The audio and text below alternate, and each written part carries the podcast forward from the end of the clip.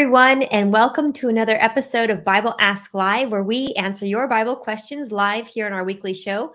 My name's Tina with my friends Jane Wendy. Good to see you guys again. How are y'all doing? Hello. Hello. Great to see you.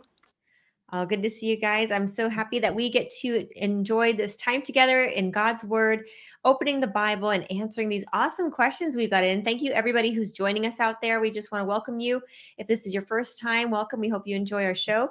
And if you're a returning viewer, thank you for joining us again. And just reminding everybody that if you have comments or questions, put them down below in the comments section. We are live, so we like interacting with our audience. Mm-hmm. And so, again, yeah, if you have thoughts, questions, anything you want to share, we are happy to interact with you all, our live audience. So thank you so much for joining us tonight. And we have quite a few questions. So I know we need to dive into them pretty quick. So, but before we do, we just want to um, start us off with a word of prayer. So, Wendy or Jay, would you mind praying for us? Let's do it.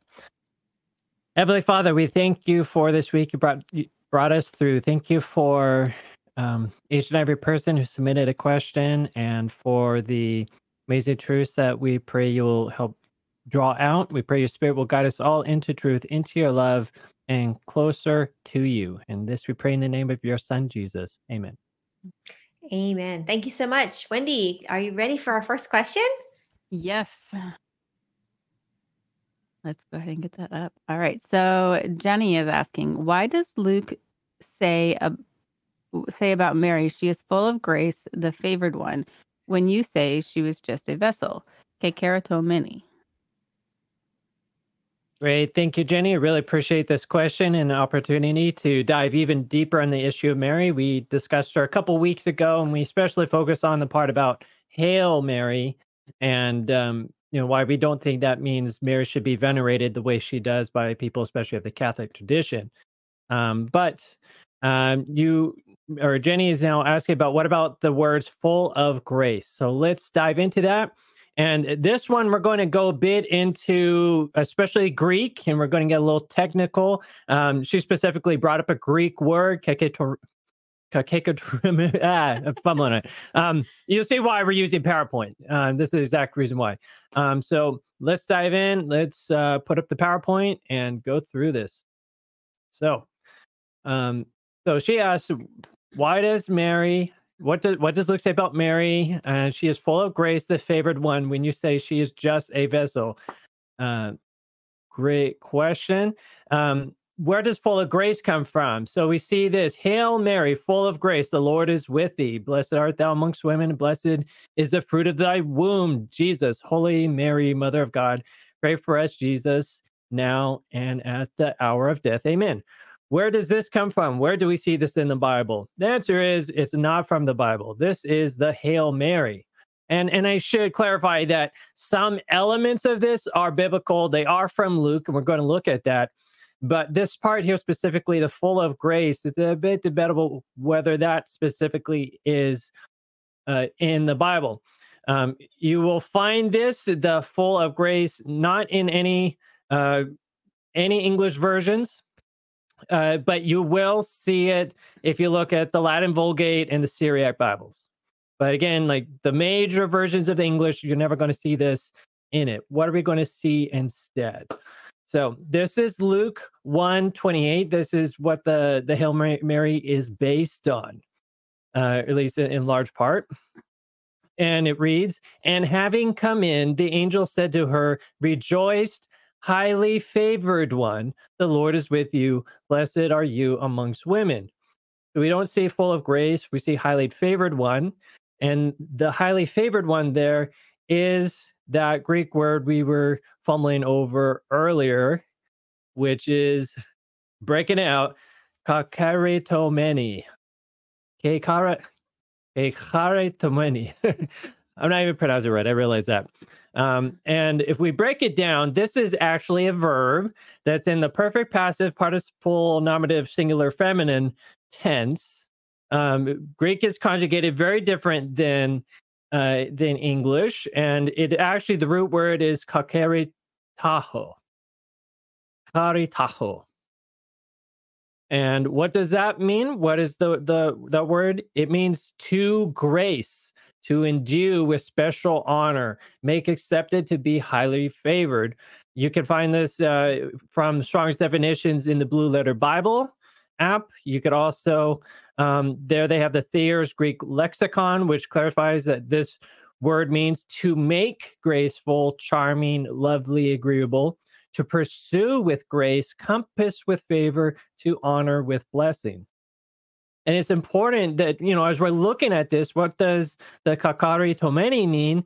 It's meaning that some external force is causing someone to be graced.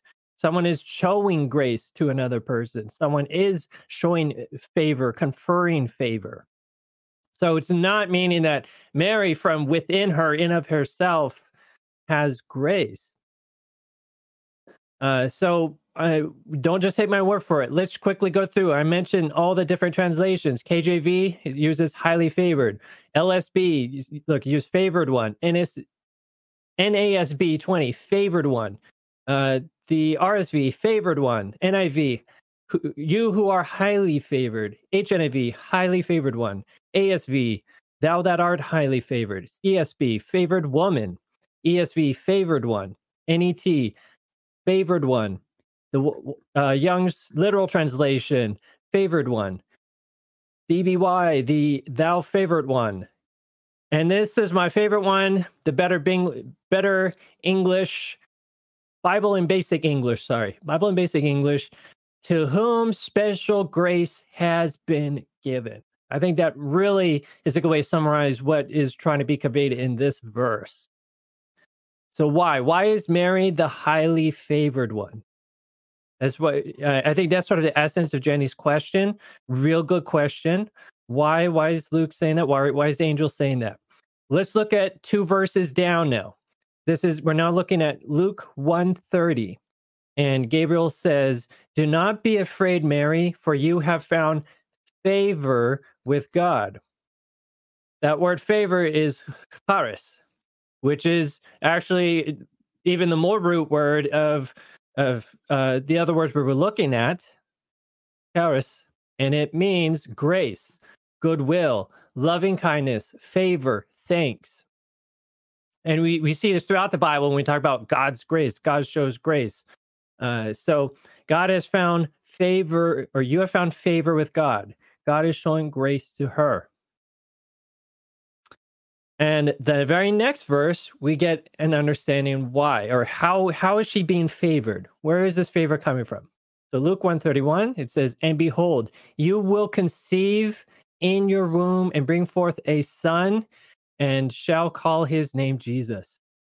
So she is going to have something very, very special of all the created beings of all time in the whole world, the whole universe, how many will give birth to God? And maybe like Tina, Wendy, chime in. Of all the created beings, only one. Only one. I mean, think about it. This is so profound. Only one created being ever, anywhere, will ever give birth to God. I mean, I'm pretty confident confident about this. I'm not going to hear about Jesus being reincarnated, being reincarnated again and again and again. You know, no, he was made flesh one time and only one time, and that was through Mary. What an incredible, special honor she had to be the mother of God. So, was Mary highly favored by God? I mean, absolutely. I mean, we can't downplay the significance of this, but again, she was still human. She was still like one of us, and that's that's still important. That's how Christ coming was significant because he also became one of us, and yet he's still God, yes, but it didn't transmute Mary into something other than us. And and you know, Jesus was really, I everybody has been waiting for him through all generations. Jesus is called the desire of all nations. Since Eve, the human race has been waiting for, for the Messiah to come, the one who will smash the head of the serpent, the the daughter or the, the son of the seed that will come from Eve. So was Mary full of grace?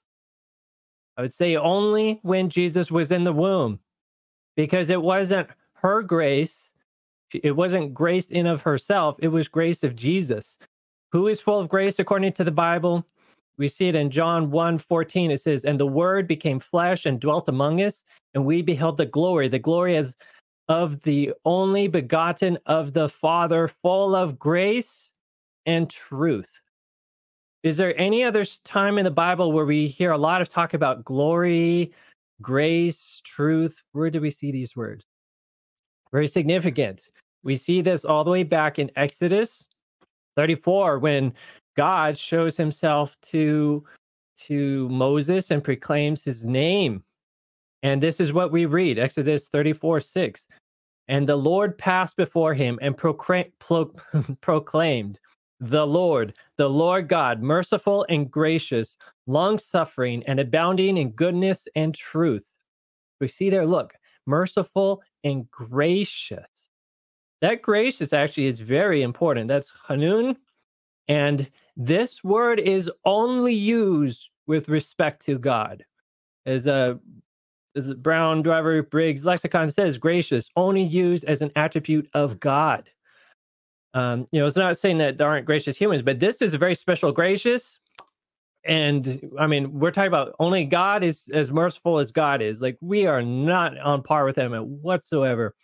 And so when we say Jesus is full of grace, I think John is pointing back to here, talking about Jesus being merciful and loving and gracious and giving and, and showing favor to people on a level that none of us ever can or ever will. It's a trait of God. Let's look at grace though. Grace is still something that God gives to all of us. It's not it's not just for so many people have misconceptions of grace or should say a very narrow view of what grace is. Um, you know, grace can be mercy, can be in the form of God's forgiveness to us. But there's another grace of how God gives uh, certain types of gifts to us, spiritual gifts. And we read about this in Ephesians 4 7. It says, But to each one of us, grace has been given as Christ apportioned it. You're getting a good idea. It's kind of like a thing that God gives to everybody, potentially. This is why it says, when he ascended on high, he took many captives and gave gifts to his people. We jump ahead a little bit. Um, it says, so Christ himself gave, and I think the, the better way to, in terms of tenses, is has given. He doesn't stop giving. He's still giving the church, the apostles, the prophets, the evangelists, the pastors, and teachers to equip his people for works of service so that the body of Christ may be built up until we reach unity in the faith and in the knowledge of the Son of God and become mature, attaining to the whole measure of the fullness of Christ. I love this. We are supposed to be becoming mature spiritually to point where, point where we are filled with the fullness of Christ. We are full of Christ. And if we think about that, if Christ is full of grace, well, what will it be like when we are full of Christ?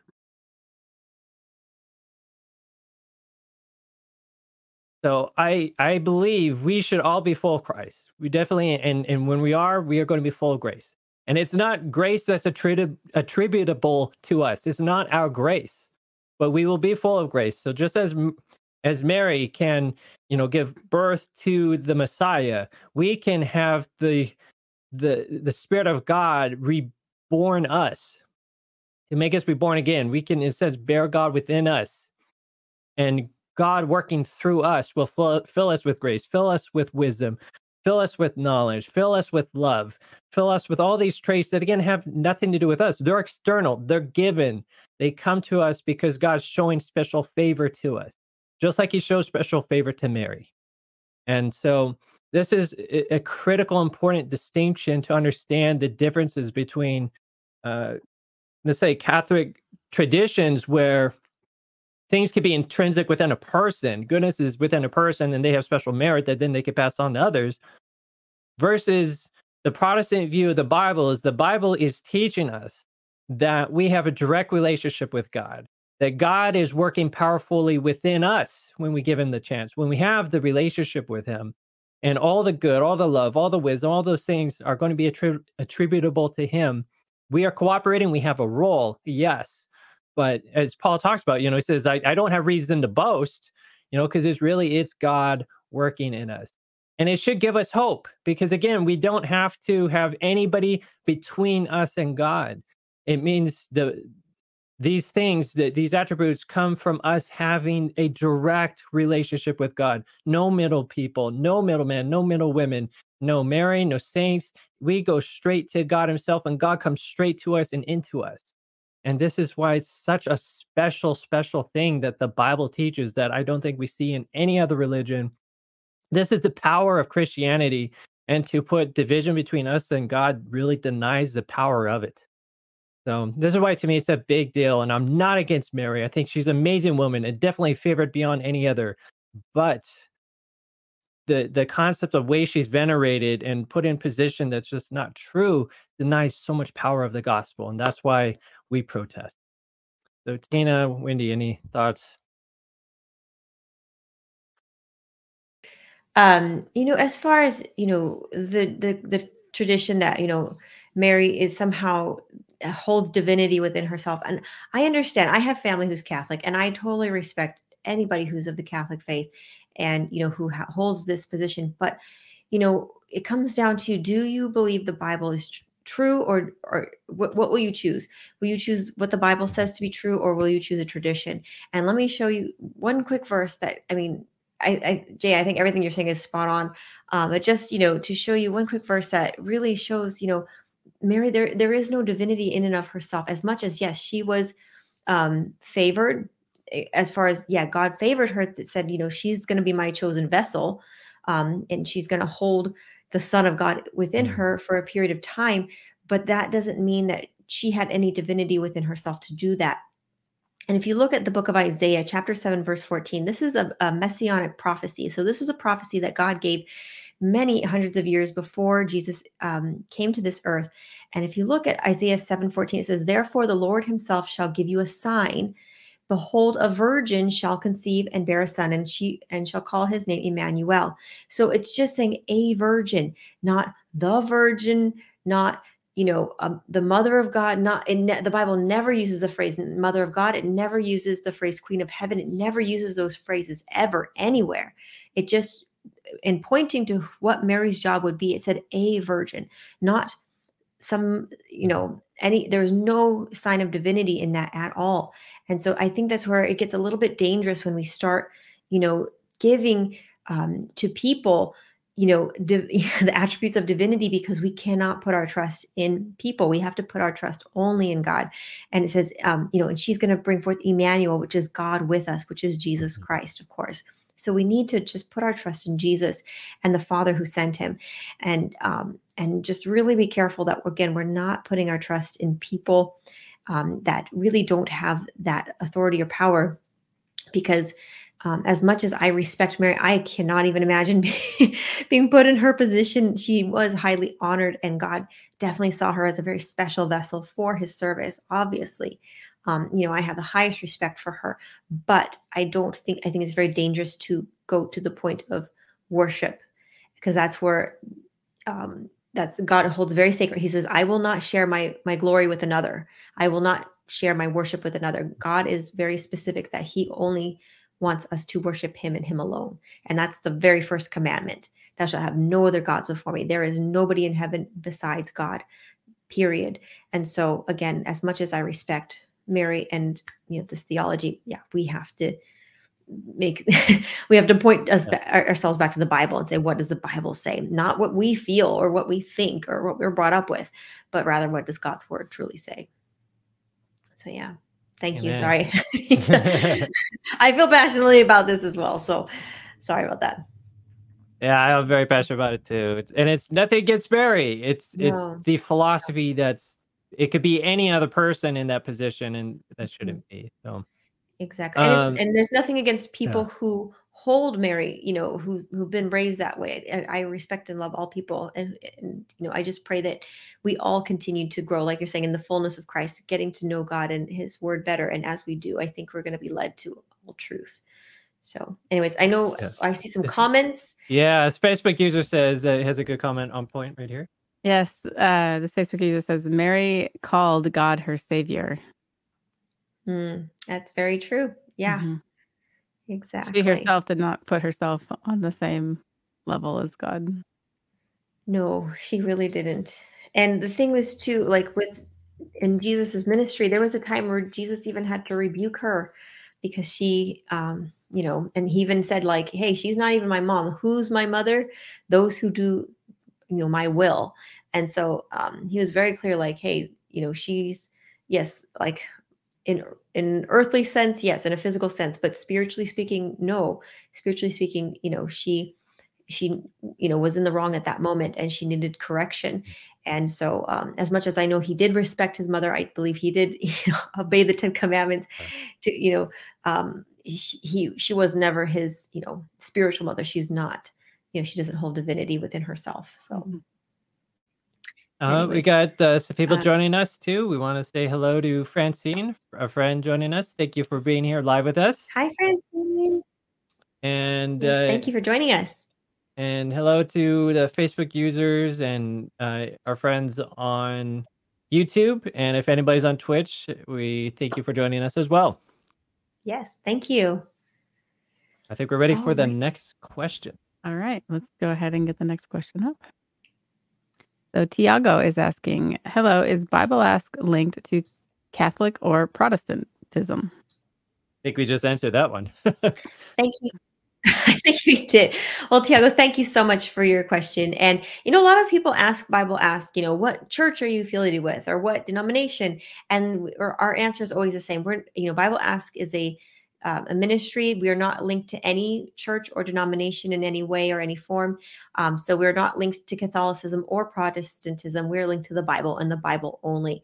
So um, I hope that answers your question um, bible ask is all about the bible and that's it we all we care about is you know answering bible questions based on the bible and the bible only so and we're not in any way trying to coerce or direct it um, to any specific denomination or protestantism or catholicism for that matter so yeah that's it So I'd say the the the concept of sola scriptura, that you know, Bible and Bible alone, is sort of at the heart and core of true Protestant Protestantism.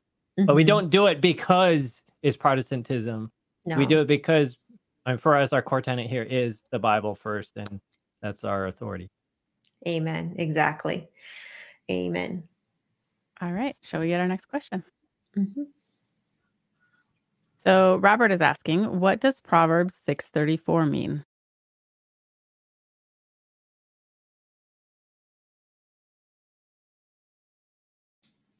are you on mute my friend Uh, I'm just pulling up my notes here. All right, let's take a look at Proverbs six thirty-two. Actually, so we're going to start a little further back, and then I'll work. We'll work our way forward. Um, to give a little bit of context, there's always the best. There's a saying: a a text without a context is a pretext. It's very important. So, as you're studying Bible, always make sure we look uh, ideally at you know the verses before, look at the whole chapter before, look at the chapter after, look at consider the whole book, and then also consider just the entire Bible together. You know, make sure we're reading everything harmoniously. Uh, that's very important for good uh, good Bible interpretation. So here we're just going to back up a little bit, give us some context. Proverbs six thirty two, it reads. Whoever commits adultery with a woman lacks understanding. He who does so destroys his own soul. Wounds and and dishonor he will get, and his reproach pr- will not be wiped away. For jealousy is a husband's fury. So now we're into the verse uh, that Robert was asking about. For jealousy is a husband's fury, therefore he will not spare in the day of vengeance. He will accept no recompense, nor will he be appeased though you may give many gifts. Uh, so it's funny in, in law school we talked about this often in, in the context of criminal law, where you know you think of someone who sees something that just gets them absolutely infuriated, and then they might engage in an act of murder or something like that, and would they be able to get off it, you know, or at least not get first degree? An example would be, you know, for example, um, a father seeing something done to their child, and then you know they act enraged as a result. Well, this verse is talking about the same thing. You know, if a husband, his life's in his his his wife, he loves his wife, and then hears about how his wife may have been raped or, or cheated on him, he will get absolutely furious, right? He, he feel betrayed. Uh, in fact, you know, so if he's cheated on, he'll feel betrayed in jealousy. Um, and in the heat of the moment, who knows what he'll do, right? And so, yeah, I don't care about the money. He doesn't care about getting paid back.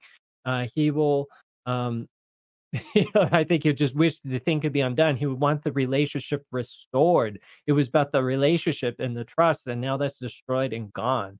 That's what this verse is speaking about. And and then we go to thinking of larger spiritual principles and this sort of concept all the time god is sort of referring to with regard to his relationship with us that he can be a very jealous god he wants a relationship with us and he gets angry he gets very hurt when that relationship that trust is is broken. And so we see this for example in deuteronomy 6:15 where god says for the lord your god is a jealous god among you lest the anger of the lord your god be aroused against you and destroy you from the face of the earth. Uh so you know so angry like i might destroy you right? But he's also slow to anger. Uh, so God's this sort of dichotomy where he seems to be quick to anger, but it, but really has good reason to be because it's about relationships. He wants to. He expresses this anger and and this emotion to show us how much he cares. Like this is how much of a big deal it is to him. And he's like, why don't you think it's a big deal to have the relationship with me? And we go to Psalms 78, 58 and and it reads for they, they provoked him to anger with their high places and moved him to jealousy with their carved images. When god heard this he was furious and greatly abhorred israel.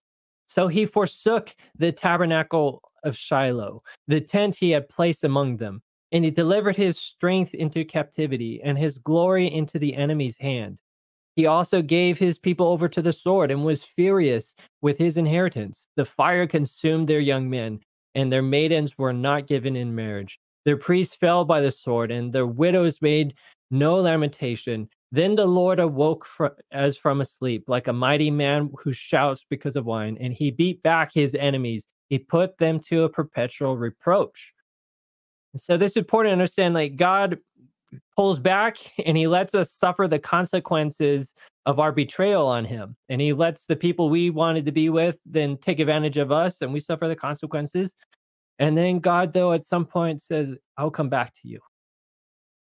He keeps coming back. He's the one who's ever faithful. And as he says here, you know, Second Corinthians 11, 2, or this is Paul speaking, it says, For I am jealous for you with godly jealousy there's a special good jealousy. For I have betrothed you to one husband, that I may present you as a chaste virgin to Christ. So God wants earnestly this relationship with us, that we will be with him. We can love him. He loves us. We be transformed. We made be made in his image. We be his children like no distance between us and him. It's not like God has kids who have kids who have kids who then we're their kids. God's saying like I'm adopting you directly. You are my kids. Uh, so this is His love for us, and and the greater the love, the greater the the jealousy, the greater the anger when the relationship is damaged. And this is all what this verse is getting be- getting to in Proverbs six thirty four. So thank you for asking, Robert. Tina, Wendy, any thoughts? I'm good. All right, let's get our next question up. So, Robert is asking if someone says the word never, she invited something into her life. For example, someone said, I will never steal from an old man in my life. Is it true that she invited something into her life by saying that? Robert, that's an interesting question. And um, to that, I'll say, you know, I, I think that goes along with a lot of um, theories out there that you know people are saying you know if you do things you know the universe will send things back to you. And kind of like this this thought of like you know whatever vibrations or things you send out you know you're kind of getting these things back and you're inviting things into your life. And i think that's a little bit superstitious. Um, but i do think there is a biblical concept as far as you know not ever not saying like never i vowing um if you look at uh, for example, like the book of Matthew, chapter 5, and uh, verses 33 through 37, Jesus does give us some instruction as far as, you know, should we swear or should we vow? Like say, I will never do this, or I vow to blah, blah, blah. Um, I think Jesus gives us some really good advice. And so, again, Matthew chapter 5, verse 33 through 37 basically says, um, or Jesus reads, Again, you have heard that it was said to those of old, You shall not swear falsely, but shall perform your oaths to the Lord. But I say to you, do not swear at all, neither by heaven, for it is God's throne, nor by earth, for it is his footstool, nor by Jerusalem, for it is the city of the great king. Nor shall you swear by your head, because you cannot make one hair white or black. But let your yes be yes, and your no be no. For whatever is more than these is from the evil one. And so basically, what Jesus is saying here is, you know, it's not a good thing to swear and just be like, oh, I, I swear I will never do this, or just be like, you know what, let your yes be yes, your no be no. It's like, okay, I'm not, you know, don't make more of things than they they need to be. It's just like, you know, will she's I think you're getting a steal. Um, like will she ever steal from an old man? That's something she'll never do. Um, you know, she shouldn't have to vow about it, but will it send something into her life by her saying, "Oh no, I'll, I'll I'd never steal from an old man"? Um, that's not a wrong statement, um, but it's definitely something she wants to live up to because you're going to be taken accountable for for every word that you do say. And so, um, you know, I don't think she invited anything into her life by saying that, but it's not good to go around swearing and declaring things um, just because you know you should just live an honest life and just be true and honest to yourself and um, you know just live up to to the life you you say you live. And you know just don't try to make a bigger thing out of you know just you know a basic truth that you hold uh, true to yourself so uh, i hope that answers your question um, but again yeah i don't think you you're inviting things from the universe into your life by by saying something. I think it's okay to say things and you know if if um, a test does come up you know then so be it um, but just make sure that you are you know living again honestly into the word that you've spoken uh, by yourself. Jay or wendy anything else on on that? Yeah i think that was a good way of approaching it, it it's hard to know exactly what robert's getting at there but I mean, I suppose if you claim something and you set yourself up, then Satan might create a situation to really test that. Um, yeah. I mean, I think of the situation, for example, of um, the King oh. Herod, who, yeah, with Salome. Salome danced and said, "Okay, that was so wonderful. Now I'll just I'll grant you anything you want, up to half my kingdom." And then she came back and said, "Okay, um, I want the head of John the Baptist." And he's like, oops.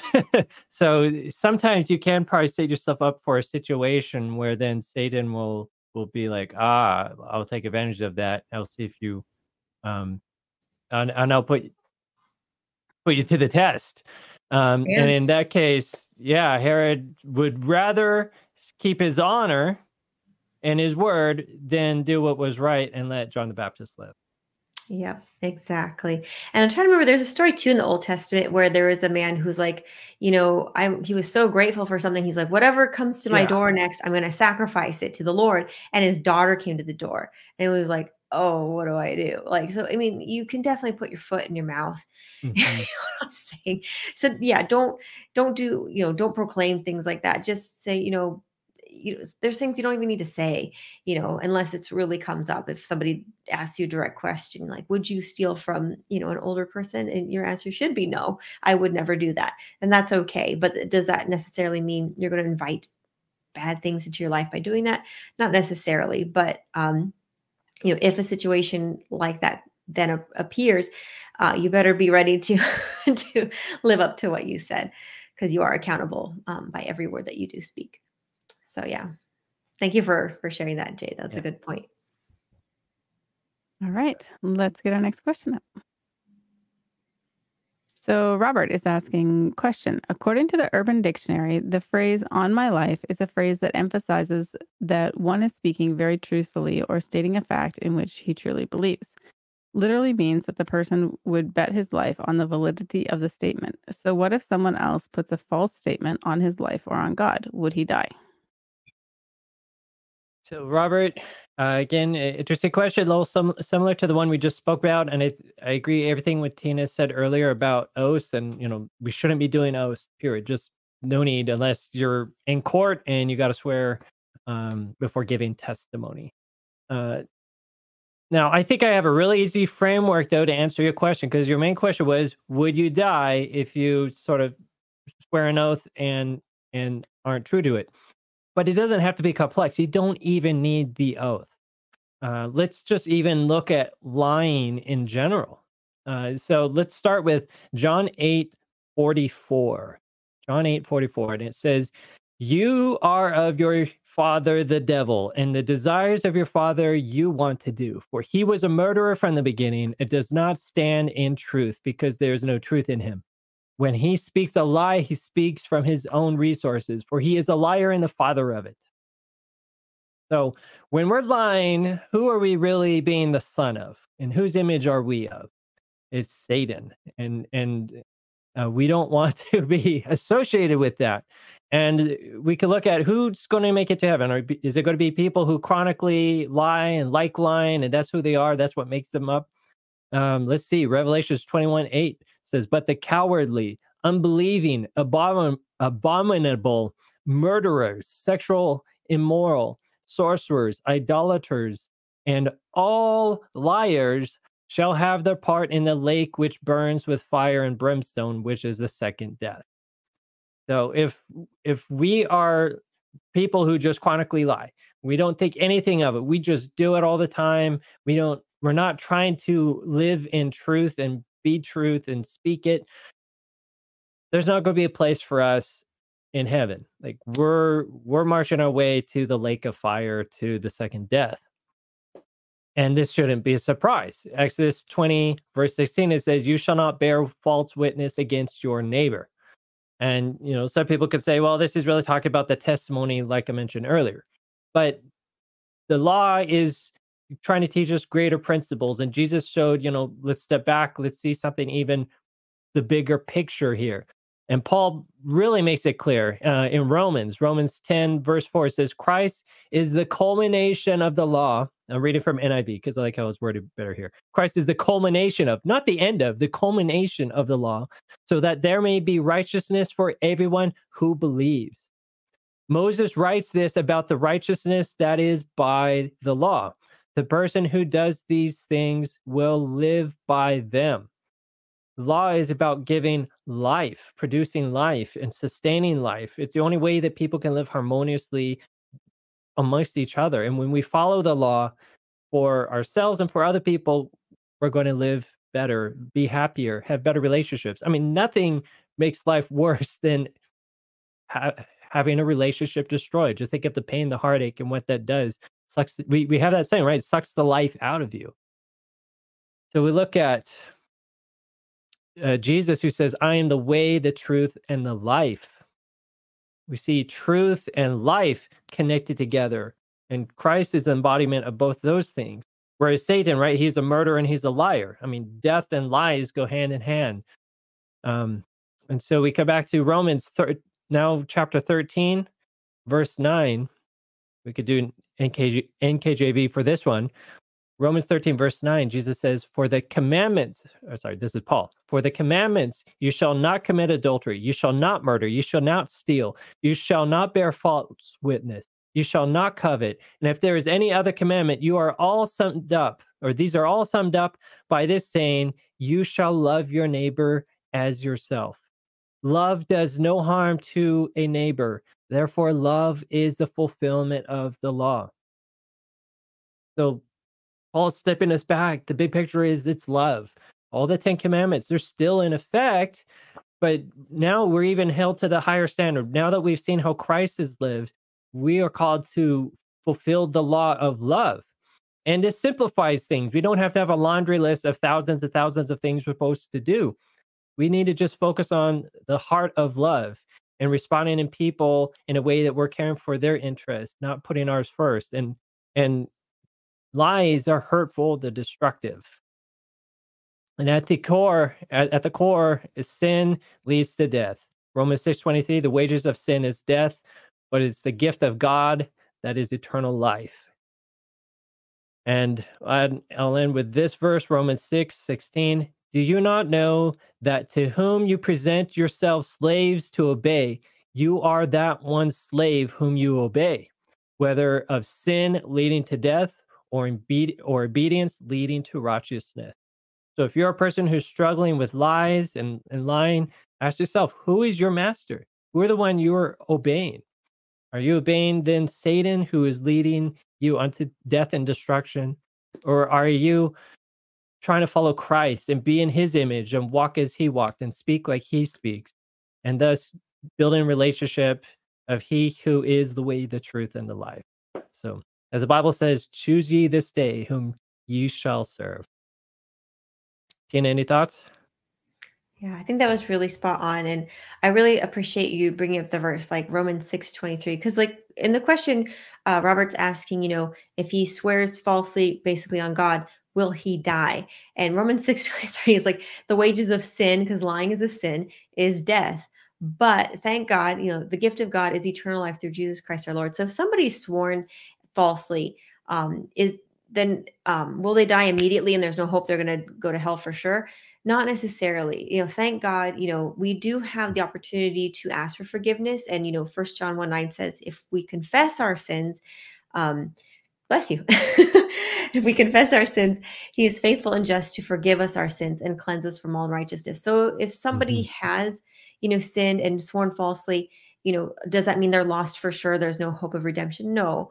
Um, if we confess our sin you know we we you know truly confess we're truly sorry um, God is able to forgive that sin. But if we continue in sin and we, you know, we just, you know, don't um, confess, we don't um, repent of those sins, then yeah, we're going to, the wages of sin ultimately is death. And so, yes, you'll die and you'll die that second death, which, uh, which is from that is no resurrection, the one that Jay mentioned in Revelation 21 8. So we definitely hope and pray that none of you choose that, that path. We choose the path of truth and life. Amen to that. Amen. And I just wanted to add to that too that you know we oftentimes we we interpret when we hear the word like the wage of sin is death it can be easy to interpret that as saying like the wage of sin is just immediate complete death right? Like that's how a lot of people it, often read it.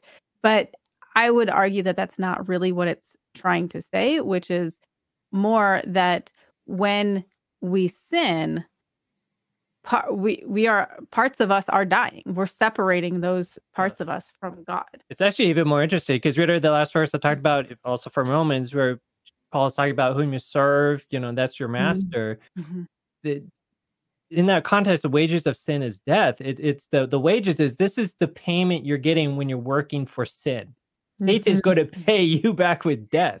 Is kind of the, the the implication here and and mm and Romans also makes it clear. I mean, I, it's fascinating. I could go on, and on about this, but Satan is the one who's wielding the death uh, that comes from the law. God, God's law says, yeah, you sin, you die. That's like how you have to have have it to have society function. Um, but then Satan is the one that's trying to get us all to sin as much as possible to bring us all to death. Mm-hmm. And so every time we sin, Satan's the one who goes, good, good, yes. And and because he knows where that's going to lead. And it's God who's actively trying to get mm-hmm. us to repent, to mm-hmm. turn. And the essence of repentance is turning away from. Mm-hmm. You know, it's it's not just this God, please forgive me, and then you do it again. Um, yes, God will keep forgiving, but it's it's this concept of you know you're going down one path that's the wrong way, and then we realize it, we feel bad for what we've done, we turn around and then keep doing our best to go marching forward. And mm-hmm. yes, Roman talks about it could be difficult, you know, and, and you're you're going to reach situations where your flesh wants to do one thing, your mind, you know, your your spirit wants to do another, and you you will have times of struggle. But going through that struggle, at least you're doing it. You're fighting for it. You're trying. You're wanting to be with God, and and that's what god wants us to be in a state of you know well he doesn't want us always be in that state of struggle but you know at least resisting and and you know tina you love the verse right you know if we resist the devil he will flee from you like Yes. Mhm. it's and I can't think off the top of my head, but yes, that is true. But yeah, and that and I think that's such a great point because exactly like we and the point is to overcome. Like Jesus says seven times in the book of Revelation, um, if you read in chapters two and three, talking about the seven churches, he says, To him that overcomes will I grant, you know, right to the tree of life. To him that overcomes will I give, you know, give right to sit in my throne, you know, as I sit in my, you know, as the Father has given um me right to sit in the throne. So, I mean, Jesus emphasizes he that overcomes, we have to overcome. And yes, it will be a struggle. Um, but there's a verse I love so much, and it's in the book of Proverbs. And I, again, I can't think off the top of my head, but it basically says, A just man falls seven times and gets up again. So, as long as you keep getting up, you keep trying, eventually, by God's grace, you will overcome. But you have and and that's his grace his grace is that he keeps forgiving us and in his grace is he will help us in the struggle he will help us overcome he will help give us that willpower to to will and to do his good pleasure like it's th- exactly. this is why christianity is such an amazing religion like it, it it- to me it is Mm-hmm. divine like there's no way a human could ever come up with it No, definitely. Amen. So I was just thinking of a verse too that I love, and it's in Titus um, chapter two. I'll just read the really quick if that's okay. Um, Titus chapter two, because a lot of people say grace. Well, of course, God's grace. So that means I can keep sinning, and that, that's fine because God gives me grace. But no, God's grace actually gives you power to overcome sin, Exactly. and you see this in Titus chapter Even two, verses better. 11. Yes, even, even better. Exactly. Uh, Titus 2. Exactly. Titus 2 verses um chapter chapter 2 verses 11 through 13 says for the grace of God that brings salvation has appeared to all men teaching us that denying ungodliness and worldly lust that we should live soberly righteously and godly in this present age looking for the blessed hope and glorious appearing of our God and Savior Jesus Christ. So again, it is God's grace that helps us to overcome and live godly righteously in our present world right here right now. So yeah, by all means, you know, Amen. And if you've sinned or someone sinned, you can overcome by his grace. yeah, and that is what is best for our health and well-being. I mean, I don't know if you if you have ever, you know, talked to someone who who has admitted how stuck mm-hmm. in sin they are and how mm-hmm. they keep repeating these things and they can't overcome it and how physically mm-hmm. sick it they become with that battle it's it's profound. And that you know that is the death i believe that the bible speaks of that the wages of sin is death. They they they're they're alive but they're dying because of that sin. And you know when they are able to overcome it their health their life restores and gets better. So Amen. all right shall we get our next question up all right so bennett is asking there are only 8 billion people on the planet 2022 how do you come up with 39 billion people entering new jerusalem this site has been deceiving and incorrect at best All right, Bennett, thank you for your question. And I think that's interesting because you are reading our questions on our website. So if you go to um, BibleAsk.org, there's a question called Can the New Jerusalem fit all the people from all ages? So, first of all, I want you to understand the context of this question and what we're actually saying in our answer. So, um, let's just clarify. Um, again, if you go to BibleAsk.org, which is our website, we have thousands of Bible questions and answers. So, if you are looking for um, more answers in, to your questions, go to our website, BibleAsk.org, and you can type in questions. We have thousands again of answers to many, many, many Bible questions, and not only in English, but in many other languages like French, Spanish, Arabic, Hindi, and we are expanding thank god. So um, again this is the question can the can the new jerusalem fit all the people from all ages? So the question is simply you know is new jerusalem even big enough to fit all the people that could be saved ever? And so um, we're just talking about this is a math question. This is not a we're giving a number of people that are going to be saved. That's not what we're saying at all on the website. So again let's go to the question to the answer itself. So the beginning of this um, answer on bibleask.org begins with the um, verse in Revelation chapter 21, verse 16, that says, The city, which is the New Jerusalem, lies four square, and the length is as large as the breadth, and the measure of the city with the reed 12,000 furlongs. And then the answer goes on to say, The city is perfectly square. Its perimeter is 12,000 furlongs or 1,500 miles. It is 375 miles long on each side. The scriptures teach that the height is equal to the width, which means the city will extend upward in the skies with very high rising structures. So, just talking as a math question, it says if the New Jerusalem were to be crowded and each saved person given only 100 square feet of ground space, so we're just saying hypothetically, we are not saying this is how many people are going to be in heaven. We're saying just saying it because the question is can Jerus- New Jerusalem even fit all the people from all ages? Because there have been people saying, like, hey, Jerusalem has these, you know, um, limitations based on what I read in Revelation 21. Is that even big enough to hold everybody that could be saved? And so, again, our answer is simply if each saved person was only given 100 square feet of ground space, which is enough to live in, there would be room for 39 billion people in the city, which is many times longer than the present population of the world. Yes, we know the population of the world is only about uh, you know, 8 billion at this time. Eh, we understand that. we, we've read atlases, we, we know the population of the world.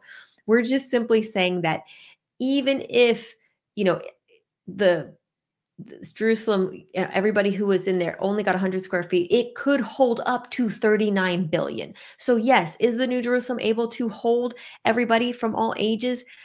Yes, the answer is yes. God knew what he was doing. He knows how many people can will be able to fit in the New Jerusalem. And we're simply saying that, you know, mathematically, the New Jerusalem, if, you know, if every person was given 100 square feet of space, there'd be enough room for 39 billion we're not saying that so many people are going to be saved. We have no idea, uh, you know, as far as a number. And, um, you know, the Bible says, you know, there's multitudes.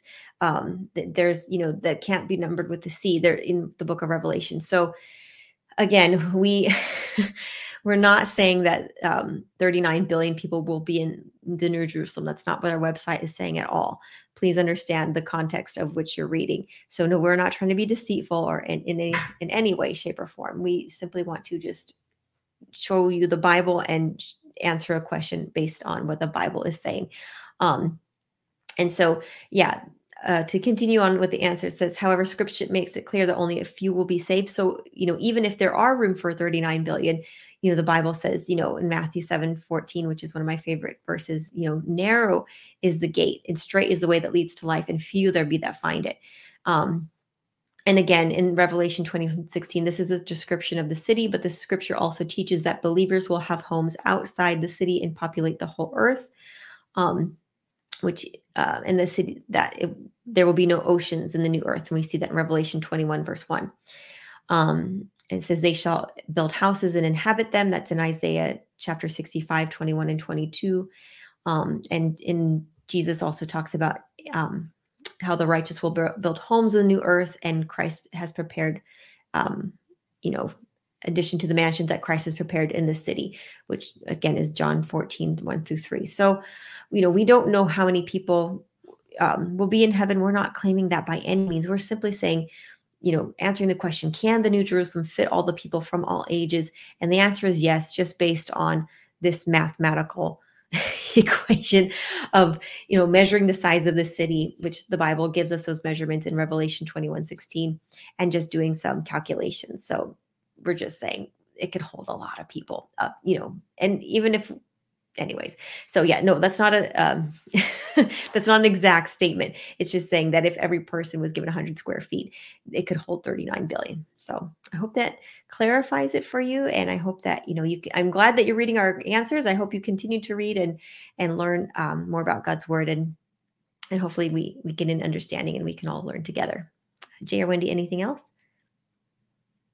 Nope. I so tempted to go into deeper things because it, it reaches really interesting stuff, but the show must go on. The show must go on. Yes, we only have about five more minutes. So we want to answer as many questions as we can. Um, All right. Let's get our next question up. So Cap is asking, what two specific questions did David ask of the Lord following Saul's death? I, I'm just I wish I could ask Cap what prompted this question. I wonder if it's like from a homework assignment. Um, but uh, just a little context first. If uh, in First Samuel 31, we see the death of Saul. For example, verse 11 says, "Now when the inhabitants of of Jabesh Gilead heard what the Philistines had done to Saul, all the valiant men rose and traveled at night and took the body of Saul and the bodies of his sons from the wall of Beth Shan, and they came to Jabesh and burned them there." So Paul dies in First Samuel 31. We go to Second Samuel 1. Uh, so we're studying now the new the second book of Samuel, first chapter, first words. It says, Now came to pass after the death of Saul, when David had returned from the slaughter of the Amalekites, and David had stayed two days in Ziklag. On the third day, behold, it happened that a man came from Saul's camp with his clothes torn and dust on his head. So it was when he came to David. And then we proceed to find out that this man reveals to David that Saul was dead, and he claims that he was the one that killed Saul. And and then David orders that guy to be killed. And then uh, David gives a lamentation to Saul. Now we come to Second Samuel 2. 2 Samuel chapter 2, verse 1, and it reads, It happened after this that David inquired of the Lord. So finally, we come to David asking questions. And he and he inquired of the Lord, saying, Shall I go up to any of the cities in Judah? And the Lord said to him, Go up. So question number one is, Shall I go up to the cities of Judah? And God said basically yes. Then David asked the second question, Where shall I go? Or yeah, where shall I go up? And he, referring to God, said to Hebron. So David went up there, and his two wives also, Ahinoam and the so sorry, Ahinoam the Jezreelitess and Abigail, the widow of Nabal the Carmelite. So there you have it. Question number one was Shall I go up to any of the cities of Judah? And then the second question was Where shall I go up? And you got to give David credit because compared to a lot of people in the Bible, David is one of those few people who consistently, not not every time, but pretty consistently throughout, he's always asking God, God, what should I do? What do you want me to do?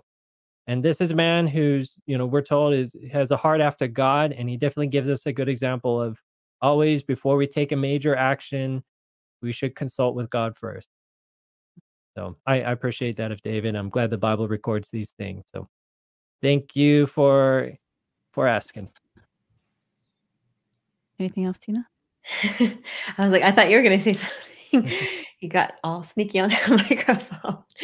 Um, no, I think that's really good. Um, praise the Lord. And yeah, I, I, love any question about David. David's one of my favorite characters. And uh, I'll have to keep that in mind next time. no, no, no. It's all, it's all yours. it's okay.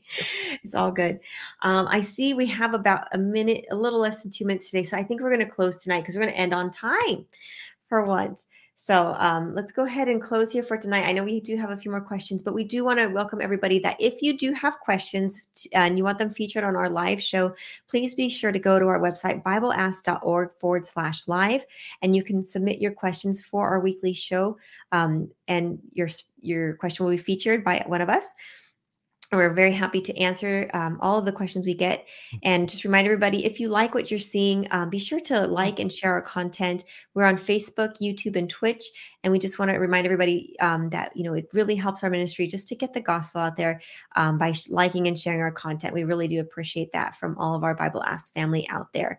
Um, and it's because of you, this is why we do what we do, because we just want to share the gospel with you and with all the world. And um, we want to wrap this up. We want to go home. So um, that's Amen. the Great Commission that we want to, um, you know, spread the gospel to every kindred tongue and nation for witness to all nations so that the end will come. We want Jesus to come very soon. And so we need to, um, you know, just share God's word. And so we just ask you to do your part by just sharing um, what you can to to those around you in your circle of influence and um, just be a blessing if this has been a blessing to you.